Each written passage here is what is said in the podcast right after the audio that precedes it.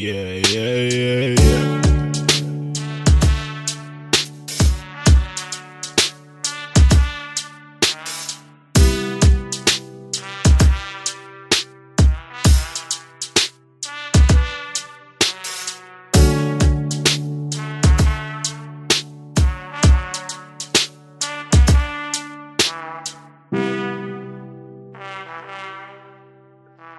Hey guys, my name is Alex, and you're listening to the Thousand Movie Project podcast.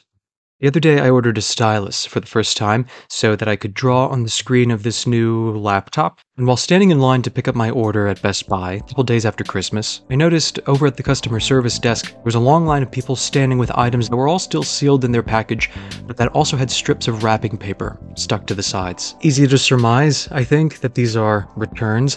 And then when I looked in another direction, I noticed there was also a strangely huge number of people, all, of them men, who were standing in the equally long checkout line to buy an enormous TV set. I always figured that the days after Christmas would be big at major retailers because people are exchanging gifts, but it hadn't occurred to me to sort of take that a step farther and to see that what people might be doing more specifically is returning a gift that they didn't particularly want, getting store credit, and then applying that store credit to a larger gift that they're getting for themselves. And as I saw all of these dudes buying enormous TV sets, on which they probably got big discounts, whether it's an after Christmas sale of the store trying to purge some extra inventory, or it's the store credit that they got from returning a gift they didn't want, nonetheless, they're probably spending hundreds, if not thousands of dollars on these TVs. And it made me wonder is a gift of that size something that they would naturally get for themselves. You know, it like it was on the agenda to pick one up, and any day that they saw a sale, they were gonna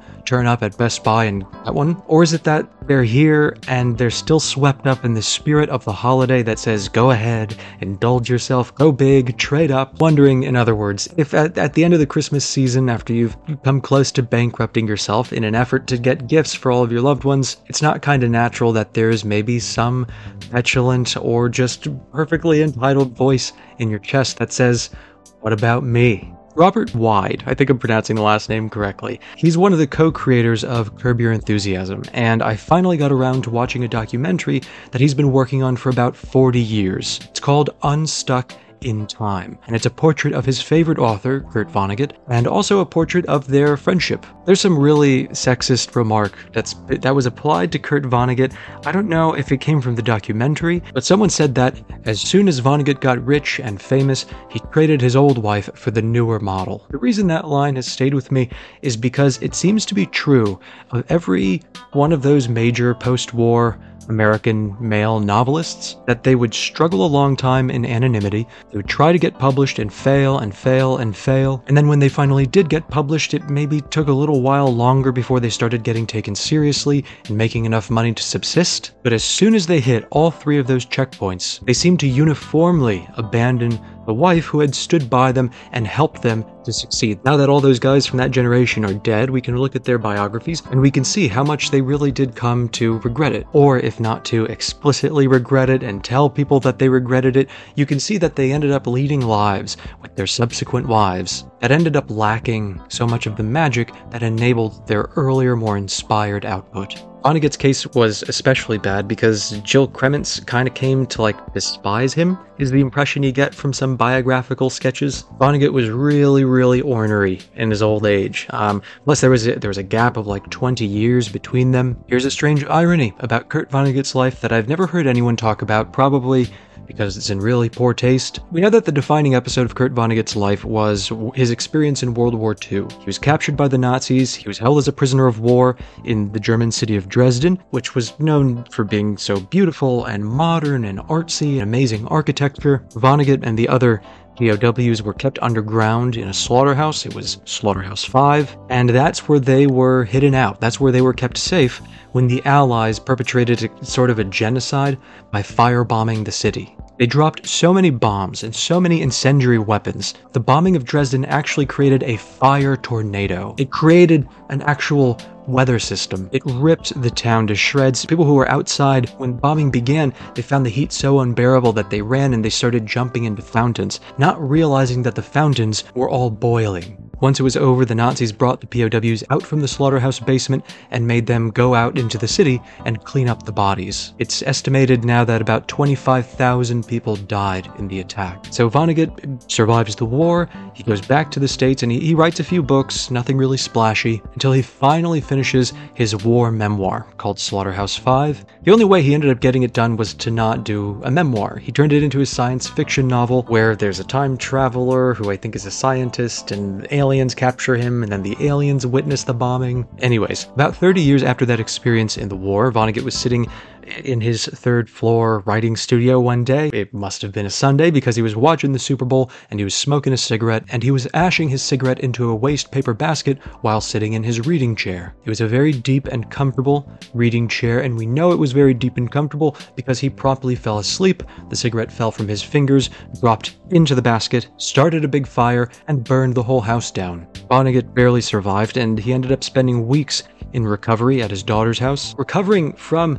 of all things, smoke inhalation, which is technically the bad habit that got his house burned down in the first place. If I remember correctly, that that fire and that rescue ends up being kind of a turning point in his marriage, and it seems to be a trauma from which Vonnegut never really recovers. He turns into a curmudgeon and becomes kind of alienating and sad. Just seems like an interesting sad symmetry that his career kind of took off as a result of a firestorm in which he found himself, and then the joyous part of that career seems to have kind of ended once he found himself caught in yet another fire.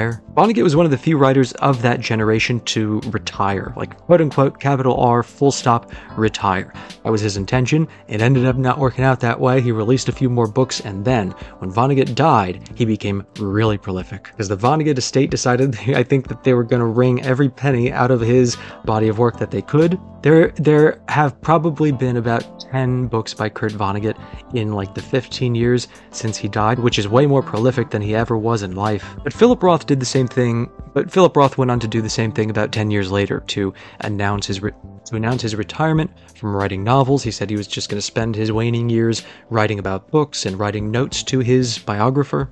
The notion of retirement has al- the notion of retirement has always been either anomaly or anathema for writers, usually because they're poor, or if they're not poor, they're just like really bad with money. I'm not sure if this is true, but I read on Wikipedia this week that Zane Grey, that Zane Grey was the first novelist to ever become a millionaire. He wrote westerns from like the 1890s, I think, into the 1930s. His most famous novel, though, is Riders of the Purple Sage, which sounds a lot like Killers of the Flower Moon, now that I think about it, and they're both westerns, so that probably was intentional. I'm not sure if this is true either, but since I'm apparently keen to repeat and everything I hear, Martin Scorsese had a daughter when he was in his 60s, and allegedly he raised her only on the entertainments, or mostly on the entertainments, of his own youth. Old black and white or silent movies from the first half of the 20th century, and they had this whole rapport about it. It was like their private language. And then one day when she was like eight years old, she said, Dad, what are all these actors doing today? And Scorsese had to tell her that every single actor she had ever loved was dead. Speaking of millionaire writers, uh, here's a passage of Martin Amis's profile from 1986 of the writer Anthony Burgess, who was insanely prolific. Uh, once, one, once, when he was told wrongly that he had a brain tumor, he wrote five novels in a year. But th- at this point, like 30 years or 35 years after his death, I think he's only remembered for A Clockwork Orange. Amis is interviewing him, and Burgess says, Oh, I've been technically a millionaire for some time now. It doesn't make much difference to anything after a point. One still minds. For instance, I take it you're paying for this lunch? Remarkably, Burgess's steady elevation has never affected his appetite for routine journalistic work. I refuse no reasonable offer of work, he wrote in 1978, and very few of the unreasonable ones. Martin Amis's death in tw- uh, the last year, 2023, really shocked and bummed me out. I think he was only 71. And what makes it sadder is he died of the same horrible, grueling illness that killed his best friend, Christopher Hitchens, just just like a decade prior. And another weird irony is that he had just finished chronicling that horrible, grueling death in a book that came out a couple years ago called Inside Story, which is basically an autobiography disguised as a novel, but it's also a masterpiece. There's a harrowing part of that book, Inside Story, where Amis is musing on the where Amis is recount where Amis is recounting details from the decline and ultimately the death